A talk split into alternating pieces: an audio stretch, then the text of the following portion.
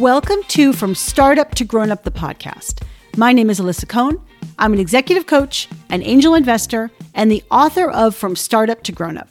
Each week, I talk to founders, creators, advisors, investors, and builders of all kinds about their insights and experiences in going from startup to grown up. Welcome back to From Startup to Grown Up. And today I'm delighted to welcome Anouck Gotlib to the podcast. Anouck is the co founder and CEO of Belgian Boys, a company that makes delicious Belgian treats like Belgian chocolate cookie bars, Belgian waffles and crepes, and caramel stroopwafels which is just fun to say. It probably won't surprise you to know that Anouck is from Belgium. She also has a background in fashion, and we talk about how that background has helped her in building her company and specifically in thinking differently about how to create some really interesting ways of interpreting company policies, which seem kind of basic. We also talk about how she met her husband, who's also her co founder, why they have such a powerful partnership, and how they navigate between their marriage and their roles as co founders. We also discuss all things management, like how she learned how to manage people, which didn't have very much experience, and the questions she asks to test for values for prospective employees. We also talked about Anouck's walkout song. Yes, she has a walkout song, and the single piece of advice she got from a friend that helps her combat imposter syndrome. This is a super valuable conversation, and you're going to love it. So please enjoy this great conversation with Anouck Gotlib. Anouck, welcome to the show. I'm so excited to have you here today. Hi, Alisa. I'm so excited to be here. It's a thrill to welcome you. And, and I want to talk about you and your company, Belgian Boys. First of all, what is the founding story of Belgian Boys? Well, the founding story, I mean, you hear it from my accent. I'm not from the US. Um, Belgium is in our name, which is where I'm from. I'm from Belgium. And really, this company started because of, I mean, my husband, Greg, who is the founder of the company, was basically moved to the States and was bringing waffles and cookies and treats for himself to enjoy every time he was traveling from Belgium. And his American friends in the dorms were like, oh my God, this is so good. Where can we buy it? And and he graduated and he was like, well, how how is it possible that we can buy those things in the US? And so he's like, maybe, maybe there's an idea here. Maybe that's something that we should examine and, and perhaps launch. And then I met Greg on a plane actually from Belgium to New York. So romantic. Oh, it's a while back also. So the airline doesn't exist anymore, which makes me feel really old. Uh, it was on Continental Airlines. Back in the day. Right. I mean, how is that back in the day though? It was um yeah, it was now over well, 12 years ago, something like that. And um, really, that that's he, I was like, well, oh, well, my background actually is fashion design. That's why I came to New York because if you're in fashion, you you want to be in New York. And Greg was like telling me his story, what he wanted to do, and I'm like, I love that, but we gotta tell our story. We can't just put a waffle in a wrapper on a shelf we got to make sure it looks good, that people will lift it off the shelf, that it's got to be like eye candy, right? Not only taste good, because in CPG, you can't taste the product before you buy it. So, why does the consumer want to buy it? And that's really how I want to say we started. Um, his entrepreneurial, uh, I want to say, person persona, and my background is in fashion and being creative led us to to start Belgian Boys. Yeah, amazing. So how did you though? Because you were pursuing a fashion career, and then I'm sure you were helping him, you know, launch the business because after you met, you started dating and then got married. So there you were. And so how did you sort of transition from fashion to get involved with the company? How did you become CEO? Yes, uh, good question. I mean, honestly, I loved what I did in fashion. I really did. I loved to design and to create and to sketch and to sew and to conceptualize. Um, but the fashion industry was not something that I loved. And to be honest, the work culture, the toxicity that was in there was something that I had a very hard time with. And uh, so, yes, I was helping Greg at night to design the logo, to do the branding, etc. And and I, I remember we got engaged and I was like the happiest girl in the world. I wasn't expecting it at all. And I came back to the office and I'm like, I'm engaged, I'm engaged. and five days later, I found myself being my, I don't want to say my miserable self, but going back into this complaining about work, complaining about what the politics at work, the backstab, like all of that. And I'm like, how? How is this affecting so much my being? And that was a really click moment for me. And I just gave my resignation. And I said, uh, I'm going to go and do, this, you know, maybe another company in fashion. And Greg was like, why don't you do this with me? And I'm like, I don't know. You're my fiance. Um, that's quite risky, I guess. Um, and we just said, let's give it a try and see where it goes. We don't want to risk a relationship, of course. And hey, we've been doing this for now eight years, and we have two kids and a business, and we still love each other. so that's good. That's good. So, but, so far, so good. Uh, but really, I said, okay, so if we're going to really do this company over the times, what I've come to love is actually not being able to create a space where people come to work and want to be or not want to be because I think everybody wants to come happy to work, but are actually able to be mm-hmm. happy to work at work, to be able to create that trusting team and happiness is really like cultivating joy is one of our values at Belgian Boys. So I started, you know, doing, you know, to answer your question, I started by doing the branding, the logo, the design, working with freelancers. And I think really at one point, organically, we kind of decided, Greg and I, that I would take the role of CEO because we really understood what each other's strengths and weaknesses are. And Greg is really the. It, it's funny actually, because Greg has a business background. I have a creative background. And today, Greg does more of the creative and I do more of the business which I think is, is not what we imagined uh, or what you would imagine looking at our resumes, right?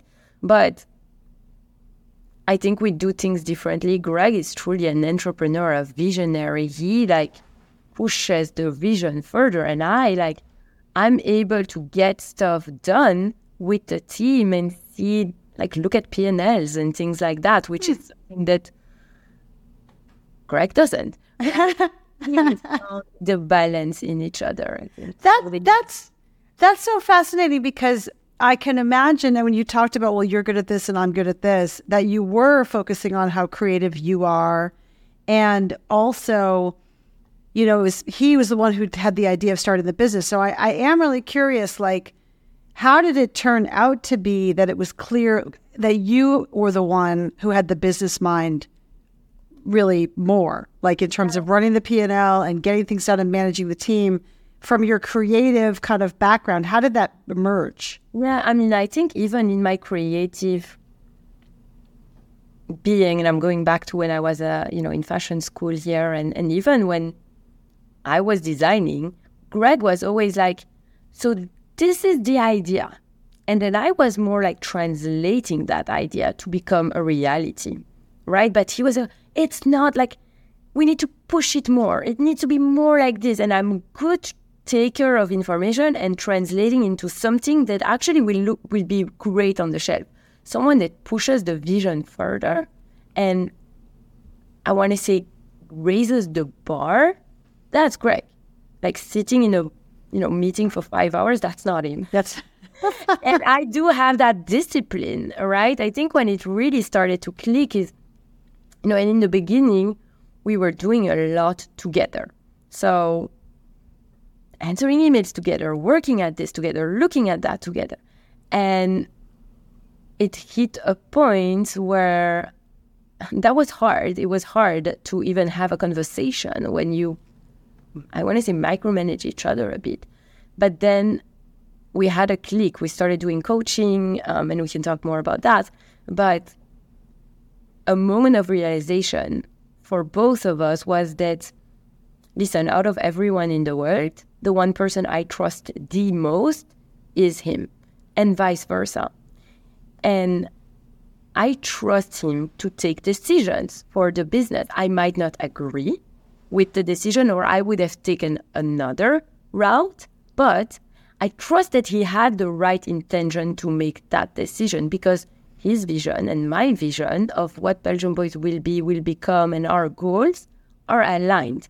Our goals in life and in business are aligned. And I think that unlocked a lot in our path to scale from just growing. Yeah, that makes complete sense. I definitely want to talk about your experience coaching, but even before that, you know, so you got engaged, he's doing this thing, you're going to do it together, you got married, now you have two kids, you've been doing this eight years. But surely you've had to navigate some dynamics because your co founder is your life partner, right? Is your husband. So, what are like the best parts? You've really talked about that a little bit, but like, what are the best parts of working with your husband, your spouse? And then, what are some things which have been tricky that you've really had to navigate?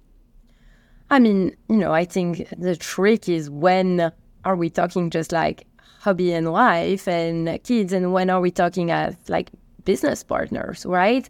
and navigating that can be tough sometimes, I would say. And I think, I mean, we do a lot of mindfulness. And I would say that something that has helped us is just being able to be that mirror, right, to each other, like without any filter. Because I do think that with, I mean, even interactions with my team, I don't want to say I'm not honest, but giving feedback, right? You can be truly raw or I am able to be truly raw with my spouse in a way that I cannot be with anyone else in the world. And I think that has just led to a conversation. I think we have the mutual understanding that we both want to better ourselves as individual. And it's not to say you are not doing this well, it's to say, I believe by doing this, you might improve yourself. Or have you looked at it this way? right? Without judgment, just for the if you grow as an individual, this company will grow as a result. And that's a basic foundation of, I think, our relationship and something that we try to bring to our team as well. Right. Have you talked about that explicitly together? The idea like our job is to grow as people, and that's going to help us grow this company. Yes, I mean that's also one of our values. Our our uh, number four value is D, and it's develop ourselves.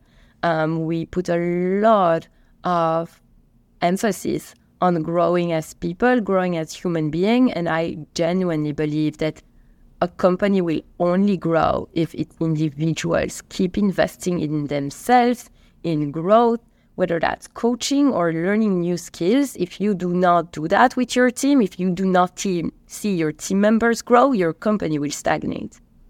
Totally agree. Of course, you're singing my tune. I totally relate to that. And you two decided to get a coach, a business coach, I think, together. And how did what what did you do with that coach, and how did that work? So we did not decide to do it. we were tricked into it. Uh, and honestly, we were at a point. It was in the middle of the pandemic. Um, I think life was hard back then, right, for for everyone. And my brother, actually, God bless him, tricked us into a session with a mindfulness, a corporate mindfulness coach. And he was like, I'll babysit your kids. And I was like, on a Sunday? What's up? It's like, yeah, you got to talk to this person. And I, like Greg and I go into the meeting thinking it's like a pitch or some some sorts, right? So we're like, yeah, so this is Belgian boys and blah blah blah. And she's like, so talk to me about you. Tell me something. And I'm like, what is she talking about? And it was so strange at first. It took us quite some months to be able to really understand what it was. And honestly, I feel like I'm I'm very grateful to both my brother and our coach. Like this is how I start my Monday morning every single week, and I it grounds me it helped me in my leadership style, my personal growth, and my relationships as well. And it's mindfulness, bringing mindfulness into the workplace is really tools that that we use on a well weekly and, and daily basis. That's so powerful. Can you say specifically, kind of say specifically how what what tools you've learned and how you apply them and why they make you more effective? Yes, and I'm not the meditating uh, person. I don't meditate every day. I meditate sometimes. It's really more of these practical things, right? Like reflecting, l- listening skills, talking skills. Um, I learned about what not multitasking is, how multitasking really affects, like even the brain can't do it, like the scientific things behind that. So that was just an eye opener for me. Um, how to deal with imposter syndrome. That's something that I've really been dealing with, and we've been talking about that a lot. And then how I can bring this to my team. How do I have what I learned cascade into the organization? And I do that on a weekly meeting with our team, and it's the one hour that actually I am the most passionate about. And I want to believe that our team is as well. Um, hopefully, they'll back me. But it, you know, I, I started seeing in the pandemic and you will remember this before the pandemic team meeting. Okay, we all gather around the table, everyone talks. These are my goals for the weeks, these are my challenges for the weeks, and we go around the table. No one was with their phones. No one was multitasking because you're in, you're, that would be rude. But today you end up in these meetings, all hands meeting. People say their piece, and then you know they, they just you see their eyes not being present. Be present. That's the biggest thing of mindfulness, being present in the moment. Right now, I'm having a conversation with you, and that's where my mind is. But like putting all the noise away of these like P&Ls that I review, the team meeting that I had, the, the conversation I need to have right after, like I'm not thinking about that right now. That's a state that I wasn't able to get to, I want to mm-hmm. say four years ago. And so with the team, I changed our team meeting it's called Talk About It Tuesday. The reason it's called like that is because we're talking on the Tuesday, like absolutely no other reason. But I said, if I'm bringing the whole organization together, let's talk about something that matters. Because touch bases, we can do that any other time. And so we talk about stress. I bring in speakers. We talk about happiness. We talk about multitasking and omnitasking. We watch TED Talks we talk about conversation, how to have conversations, how to give feedback, radical candor, a bunch of those subjects that I see and that I bring to the team procrastination, imposter syndrome. And it is now tools that after I see the team applying to their everyday, and that gives me lots of joy because that's the growth. That's the right. That's and do you talk regularly with the team about how much you want them to develop based on these things? You just offer the things, or you actually talk about that growth? For sure, for sure. We talk about that growth. So, what does that look like? Like, if I were on your team and you were going to talk talk to me about how important it is for me to grow personally, how would you sort of articulate that to me without being like preachy or like pushy? First of all, everyone that joins our company gets a copy of Radical Candor, the book by Kim Scott. My good friend Kim Scott, she's amazing. That's a great book. I mean, I've never met Kim Scott, but like she, I'm definitely, uh, she's like on my list of people I want to meet one yeah. day. Yeah. Um, and have a coffee with, like definitely. And is it mandatory reading? Absolutely not. Will you feel really awkward if you have no idea what we're talking about? Yes, because it's a way of communicating, it's a way of understanding. This is where I'm at right now, and I'm going to get feedback, and I'm going to take this not as a judgment or attack, but it's going to make me better. So, first of all, you have to understand the foundation. After that, we all are aligned that you want to grow as an individual, right?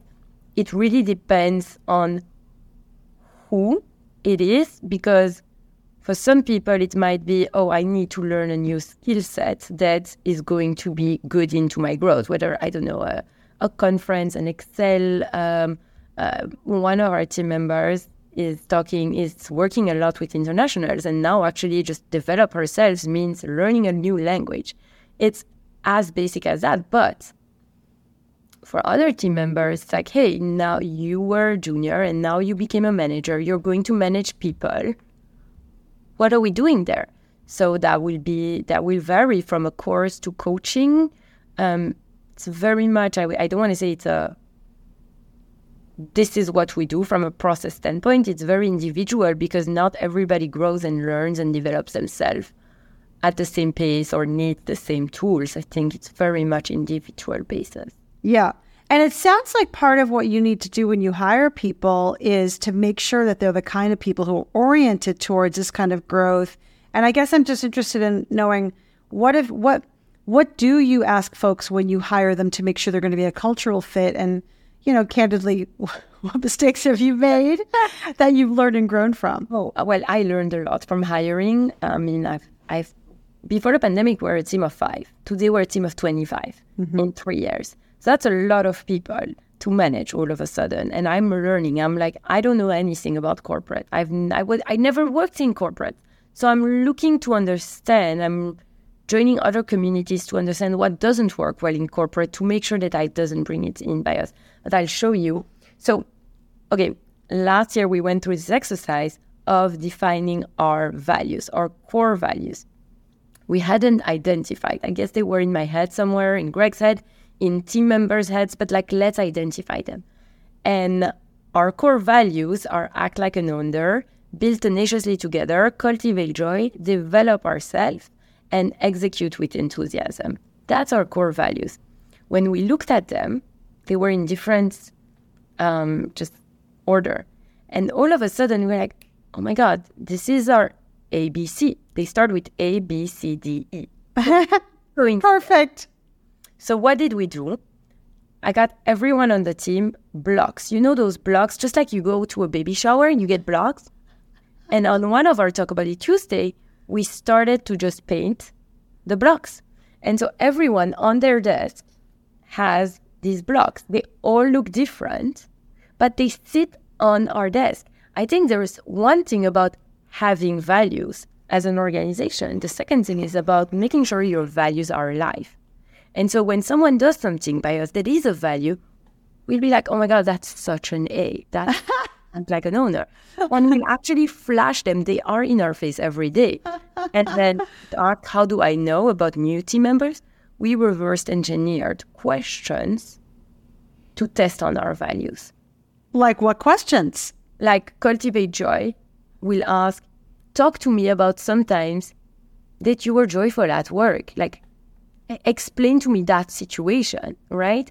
Develop ourselves how do you grow as an individual? What is something that you did in the last year that you feel made you grow? Or, you know, the typical question, where do you see yourself in three years? We ask it different. We say, what are things you want to see change in the next three years about yourself? And like just those difference in nuances help us see how someone will react, how someone will answer to those questions to see if it's a culture fit. I love that. What are questions that help identify act like an owner? Act like an owner. Tell me about sometimes where you brought money back to the P&L of your company and how did you go about it? I bought business cards with a coupon. That's somebody that, like, you know, you spend your own money. I mean, first of all, act like an owner.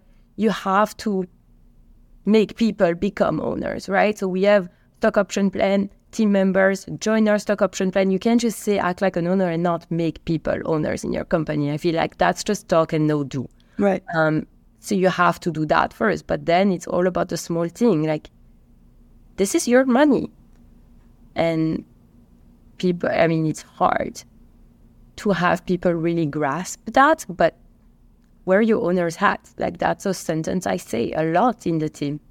Wear your owner's hat. I love that. And I love it. And for those of you listening and not watching, um, Anu just held up ABCD, these beautiful like um, blocks, like you see, you know, that babies have.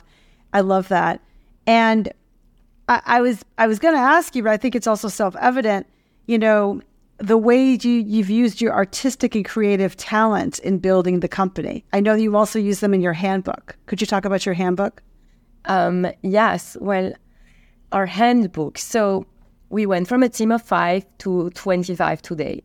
And it was last year that team members like, well, what's our handbook? And I'm like, why do we need a hand? um, and well, we no, not even a handbook. It's HR. We need HR. We need HR. And I'm like, well, there's a problem. Come talk to me. We'll deal with it. We needed HR. Okay. So we hired a fractional HR, Megan. She's fantastic. She's helped me a lot in just putting processes, building blocks. But then this handbook, I was like, okay, I got, I said, you know, I kind of built a sketch of what I wanted. I kind of want it to be a book that people will want to read, that want to be a part of it. It's actually today has become part of, like, I, I think it's part of our marketing as well, our, our handbook. It looks beautiful, but the content is amazing as well. And I remember funny, just like anecdote, I, I um, got introduced to lawyers that will write this handbook.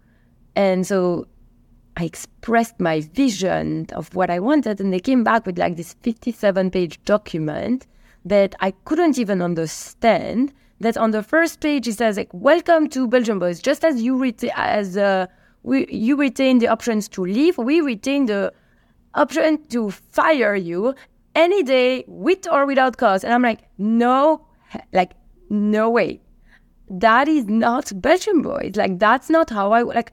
How can you build a culture of happiness if on the first page you say, I can fire you? Like, no, it's not how you speak to team members. How will people feel like owners if that's what you tell them? Right? And it, it went against, again, maybe that's because I don't know corporate, etc. But I pushed, I worked with Megan and who I found really vibed with my, I want to say more kumbaya leadership style. and and we created this document that is beautiful that people actually read. I mean, I don't know how many people read their team handbook, and you always have to sign it. You always have to acknowledge it, right? You need to sign the acknowledgement that you read it. I want people to actually read it and enjoy reading it. Like we have quotes in there from Simon Sinek, from our team members that, that genuinely describe the Belgian boys culture and talks about our policies. Yeah, I love it. That is so beautiful. And you talk about, you know, maybe it's not because you're you're not from corporate. I mean, it is true you haven't had a corporate job. You didn't go to business school. And so in a way you're left to and you are a creative person. And so in a way you're like able to and free to invent something that other people haven't invented.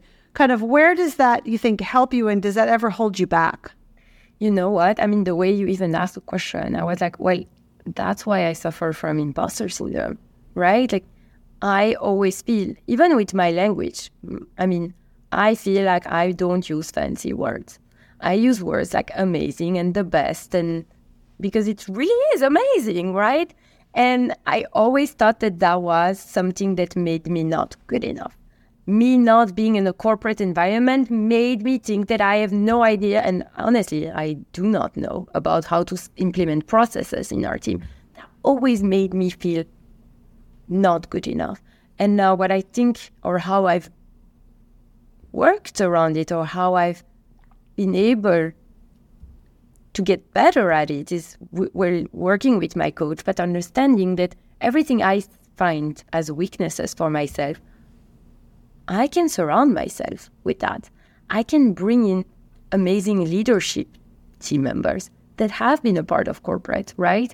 That didn't like certain things about being at that corporate, but that know how to build teams, that know how to build process, that know how to like why we need an ERP, that knows how to do policies and all these things, that know how to push performance way better than me. And I'm very grateful that I've built that in my team right now. That's amazing. You know, you are not the only founder who has dealt with imposter syndrome. In fact, I would just enlighten you and everybody that 95% of successful people, high achievers, have suffered from imposter syndrome or severe self doubt at some point in their lives. And that includes very famous people like Howard Schultz and Lady Gaga. So, how have you? It sounds like you've really done a lot of inner work on this with your coach, but what specific tools have you come up with to help with your own imposter syndrome, to help deal with that? There's like tiny things for me, like honestly, tiny things. Okay, power posing. It's so like it's such a tiny thing, but like before this podcast, I power post because it makes me feel better about myself. Like I love it. It does. I Yeah. have a walkout song. I listen to Dancing in the Moonlight. It's my absolute favorite song. It makes me smile. I go in there with another mindset already. Makes me feel like when you feel good, and it's the small things in life that I think, oh, then some. Actually, there's also one sentence. One sentence. One. Um, a friend of mine, Yogev Verdugo. He has a um, basketball camp for kids, and he said one thing to me. He said, "I know, every day impress yourself. Impress yourself every single day." And I think about that sentence a lot because that's how you start fighting imposter syndrome, right? Like, what did I do today to impress myself? I also practiced gratitude. You know, if I ask you, or if you, you know, I don't know, I don't know, do, if you practice gratitude, Alisa, Yes, I do. why? As a ritual. Yeah. as a ritual. When it becomes a ritual, it helps you. But if you ask me four years ago, what are you grateful for? I would say, I don't know, my health, my family, and I'm not, I don't know, like something else that's really, really big, right? I we live on a planet. Um, like big things. I have food to put on the table for my family. And today, when you practice gratitude every single day, I say, Today I'm grateful that I took 10 minutes and had my coffee outside, and there was like this ray of sunshine on me, and it started my day with good vibes. I had a hard conversation with somebody, and we both grew out of that. Those are two of my things. And my third thing will probably be where I'm gonna have Shabbat dinner with my kids. And I always love that on Friday. That makes my Friday. And those are the three things I'm gonna write today in my gratitude journal. But I think when you bring it to those small things, it gets easier. I also ground myself with the fact that I don't know what it is to be a CEO of a company that's tomorrow days old. I don't know if uh, how I'm gonna do there. I don't know. I think I was successful as being the CEO of a company that was yesterday's day old, right? And I've done that. So the past, you know, tap yourself on the back. You've made it to yesterday. Tomorrow, let's see. What are we going to learn tomorrow? And let's apply this to that tomorrow's yesterday. I don't know That- if that makes sense. That's amazing. There are so many gems in there. I just want to highlight your like this is like a TED talk, right? So the, your list of tools to handle imposter syndrome. I just wanted to capture what you said. Number one, wait, what was the first one? Uh, oh, power pose. Number one, power pose. Number two, you have a walk on song that you play that reminds you, it sort of peps you up. Number three, you, um, what was number three? That you practice gratitude. You also pat yourself on the back for the things that you've already done. And um, was there one I missed?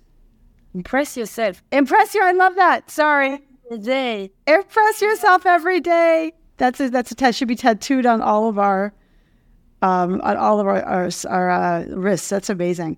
I love that, and I think there's so much there to inspire other people for sure. Um, you know, I'm just curious because I want to come back to the other thing you said, which is that you have sort of a kumbaya leadership approach, and that joy is really important for you in the workplace. But how do you manage the fact that days are not always joyful. So your team might have to do, you know, kind of boring things. And also you might have to have a difficult conversation, which you might even be dreading. So how do you deal with the fact that you want to have joy in the workplace, but you're also running a business?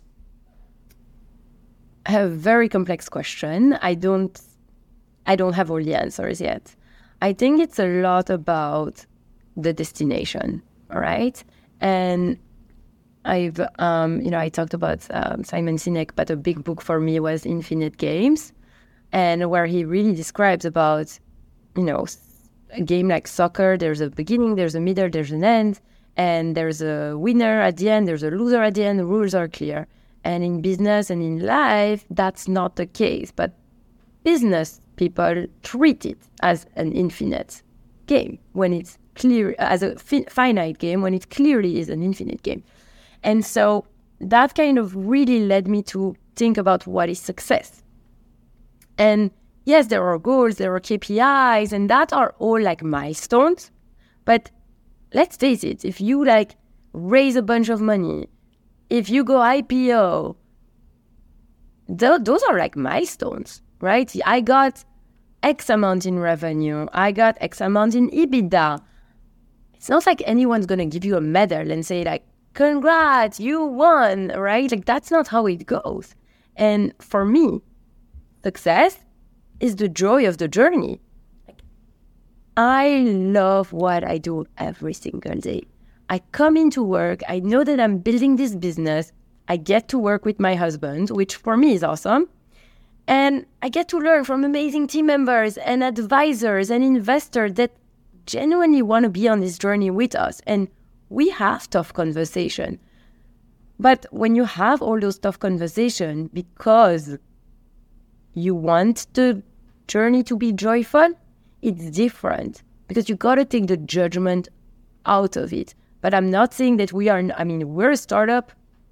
We operate in intense stress. I would say all my team feels the level of stress, feels the level of performance. But we have mutual respect that we are executing on this together. And we were like, I mean, our brand is pink we bring joy to our customer. That's our why. Our why is to spark moments of happiness. So if we can't be happy ourselves, how are we going to spark moments of happiness to our consumer? Like it got to start on the inside. And some days suck. Really, it sucks.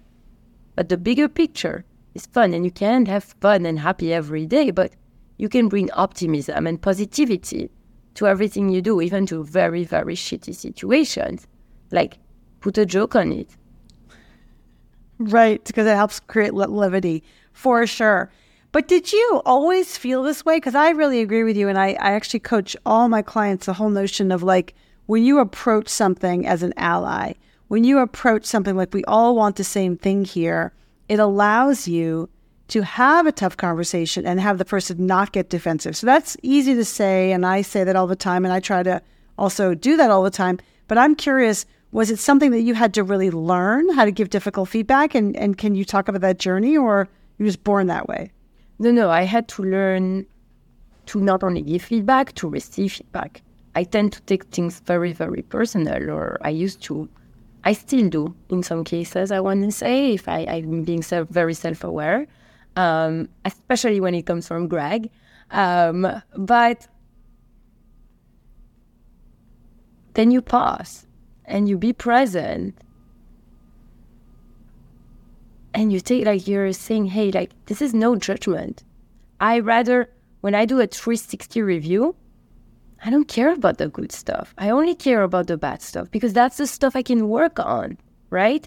And i think that people that join belgian boys want to develop themselves i think that's a common value among us that hey I'm giving you feedback. And I think even saying it out loud before you have that tough conversation, right? Like you can go into a conversation and say, uh, so this is not happening, this is not happening, we're not hitting our numbers there, this is your fault, you're not going fast enough.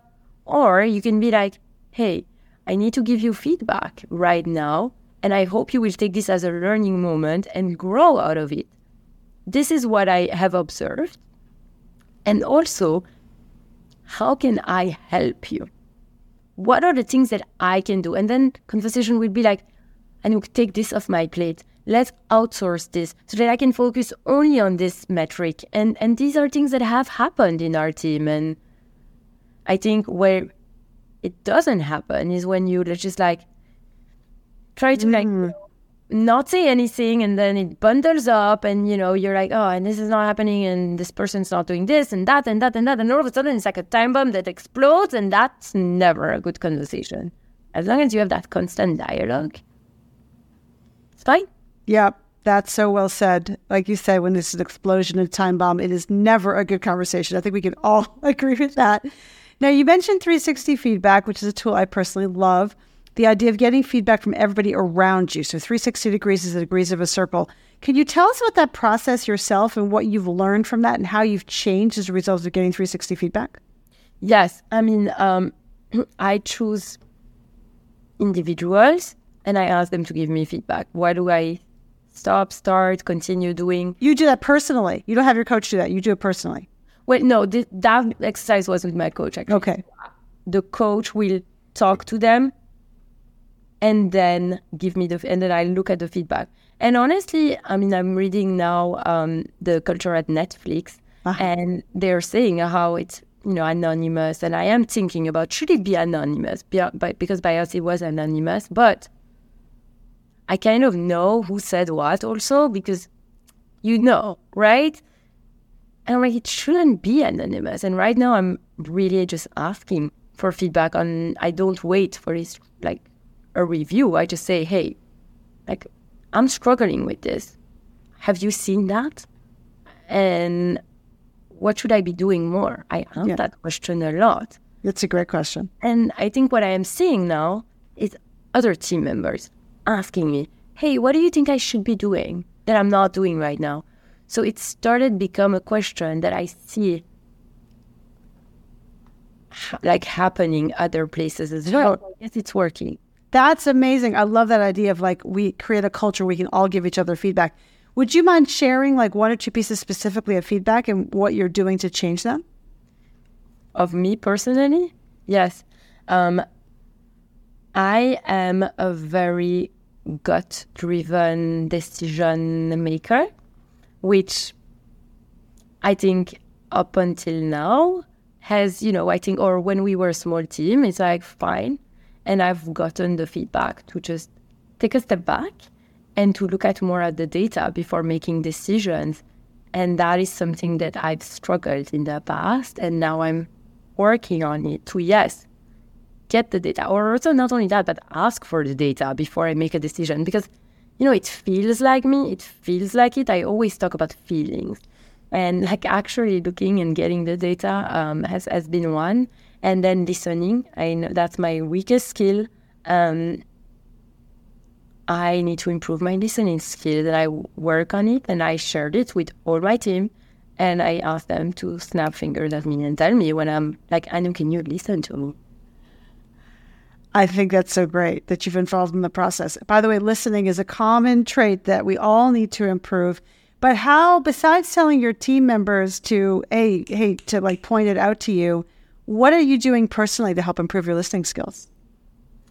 I work a lot on it with my coach, like some, you know, just or or some small tactics, right? Like look at someone in the eyes or just really repeat the words in your mind when somebody is talking to or think about you know when you, you're listening to somebody and you're like i just want to ask a question write that question down right I get also I'm I'm I'm a very visual person, so I started taking. I, have always taken notes, but I take even more notes now because n- note taking. I was always doing it at school, and we found that that was a unlock for me because I can listen way better when I'm writing.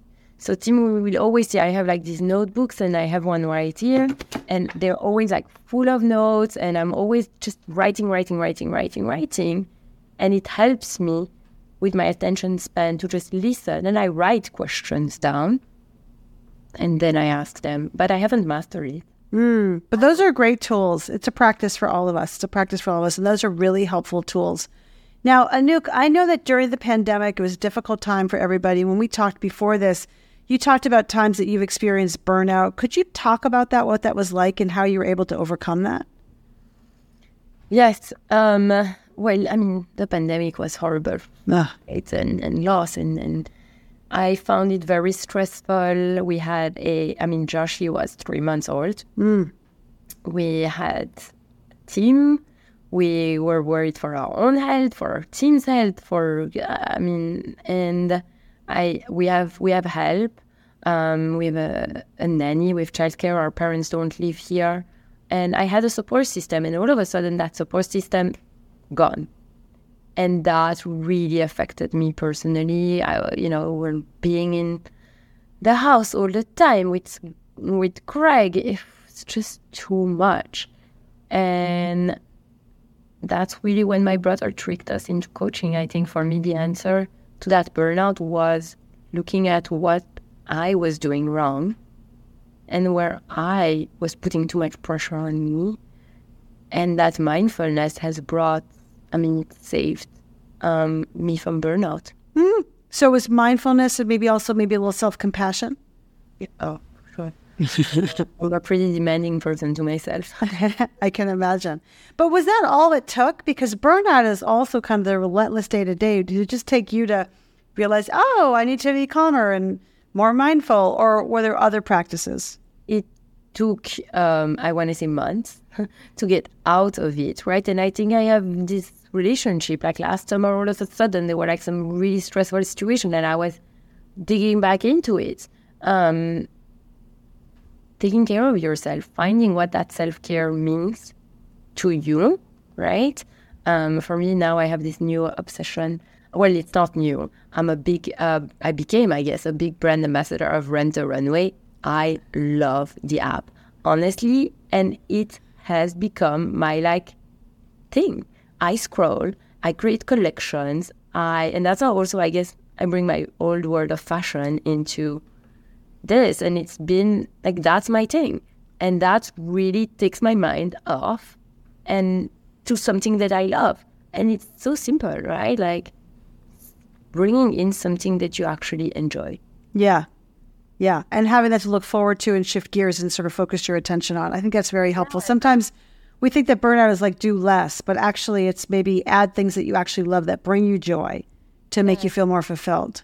Yes. One actually exercise um, that I did with uh, Dana was okay, you wake up, you go to sleep. What are all the things you do, right? Like I wake up, I brush my teeth, I, I go to do my emails, and I do this and I do that. I, and then you write a plus or a minus on the left if it's something you enjoy or if it's something you are not looking forward to, right?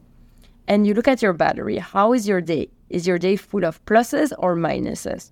And making sure that your day is balanced, that you don't have like six minuses in a row without a plus. And then what are some things that you can do to make those minuses more enjoyable? I'll give you an example. When the kids were a bit younger, bath time was a bit chaotic for us. It was a lot of screaming. One kid didn't want to go in the bath. It was like, it really was not a moment that I looked forward to. What did we do? Added music to it. Mm, love music. I love music. We ended up dancing in the, the bath, and bath time became like the best moment of the day adding music, like how can it be as simple as that? Right? What are some other things that you really dread in your day? When I have a meeting I really, really do not enjoy, I make myself a cup of coffee before because I love to drink coffee. And so I do this meeting while drinking coffee. Every time I take a sip, I feel that smile going high. I love those strategies. I love everything about that because it's just so it's so different as opposed to oh we have to somehow make it go away. You're like no you have to accept reality and then see what you can do to to to make something more softer in that reality. I love that. Anouck you and your husband are both immigrants as you talked about. How has being how how has that affected your entrepreneurial journey your leadership journey kind of the business i mean okay we grew up in antwerp belgium and New York, America, it's all in the movies, right? For like that's what it was. And then starting a business in America, it's like that American dream, right? Like I feel like I'm living it. Honestly, I maybe like maybe it's the movies that I saw, but it's actually a possibility. And mm, I believe that that can be it. Like we launched a company, we took a risk, we m- met amazing people and I wouldn't have met them weren't it like if it wasn't for the business. I'm meeting like role models of mine and I love it and I think it's part of our story, right? Yes, but on the other side, we live here. Our families don't live in New York. Um, my parents live in, in Israel. Greg's parents live between Belgium and, and Boca.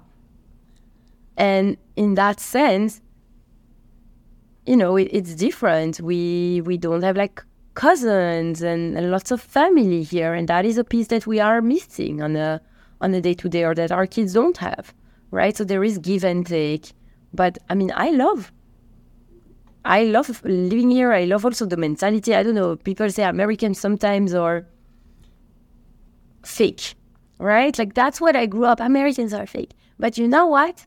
I'd rather walk into a store in America than in Europe. You walk in here, it's like, hi, how are you? How can I help you? In Belgium, it's like, it's 502. You're like closing right now. And like literally, I have no intention to fake it. Like, I rather have someone smiling, even if it's not 100% genuine, than someone really depressing me. That's something that I literally, I walk in the street and I do this with my friend, my European friends, and they're like, this is weird. Like, you really became American. Like, I walk in the street, I'm like, good morning. You know, like literally like the good morning, like the American good morning when you walk and like someone crosses your path. And my friend's like, what the hell are you doing?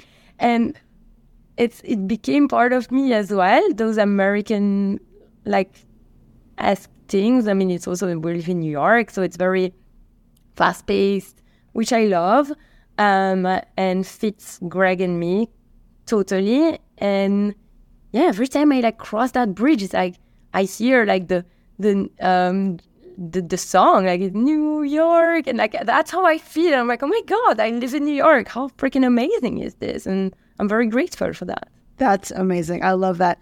How have you grown as a leader? In the past few years leading the company? That's a question for my team, not for me. Um,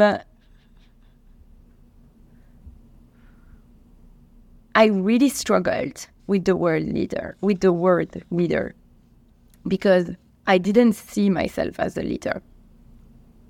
I didn't see why I would inspire or why I were to lead people, right?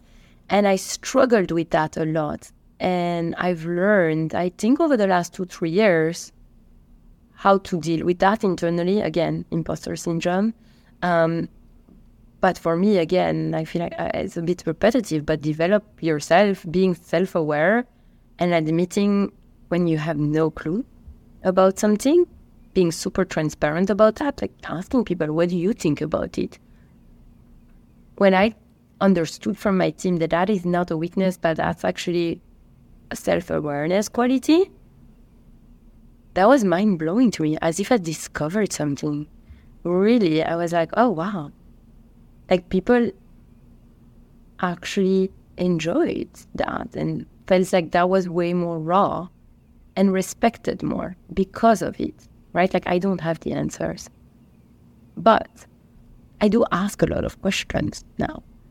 And I think that curiosity and authenticity, vulnerability, I would say are definitely my leadership skills. Even when I say the word leadership now, I will think leadership. Like not 100% confident of it, but I'll get it.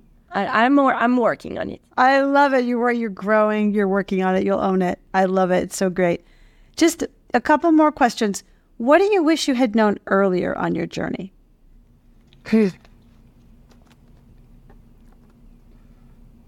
So many things. Um, but I do believe that you know things because you went through them and you learned through them, right? Like there's so many people that told me, uh, "Oh, don't do this, don't do that," and you're like, "Whatever, okay." And then you do it, and then you find out, and that's when you don't repeat it. You have to go through the learning, and I think what I wish I knew was just that these failure moments, I was very hard early on on myself for those failure moments. Ah, like this didn't happen. This is hard. And I used to beat myself up. Greg and I used to take this very hard. And like a discontinuation at a store, like that's a big failure. The amount of things I learned about going through that failure are priceless. And I think being less hard on myself through those failures is something I wish I or I wish I knew and, and I wish that I understood how learning comes from bad things, not from good things. Mm, that's very well said. I totally understand that. It's also a very, it's like a meta concept, you know, sort of like the knowing that you're going to make those mistakes along the way and giving yourself more grace mm-hmm. to be able to do that. That's beautiful. And last question What advice do you have for other founders as they embark on their journey to grow into leaders? What advice? I would say the advice I have is uh, to genuinely enjoy what you do every day. There is no way of running a successful business if you hate what you do. Like I don't I believe that. That's number 1. Number 2, surround yourself by people that are way smarter than you in subjects and ask for advice, ask for feedback. You're afraid to ask. You don't want other companies to copy what you do. Well, have someone tear it down so you can build it better versus finding out later that it sucked, right? Um, and don't be so, pro- I don't want to say defensive when you get feedback that is not what you want to hear.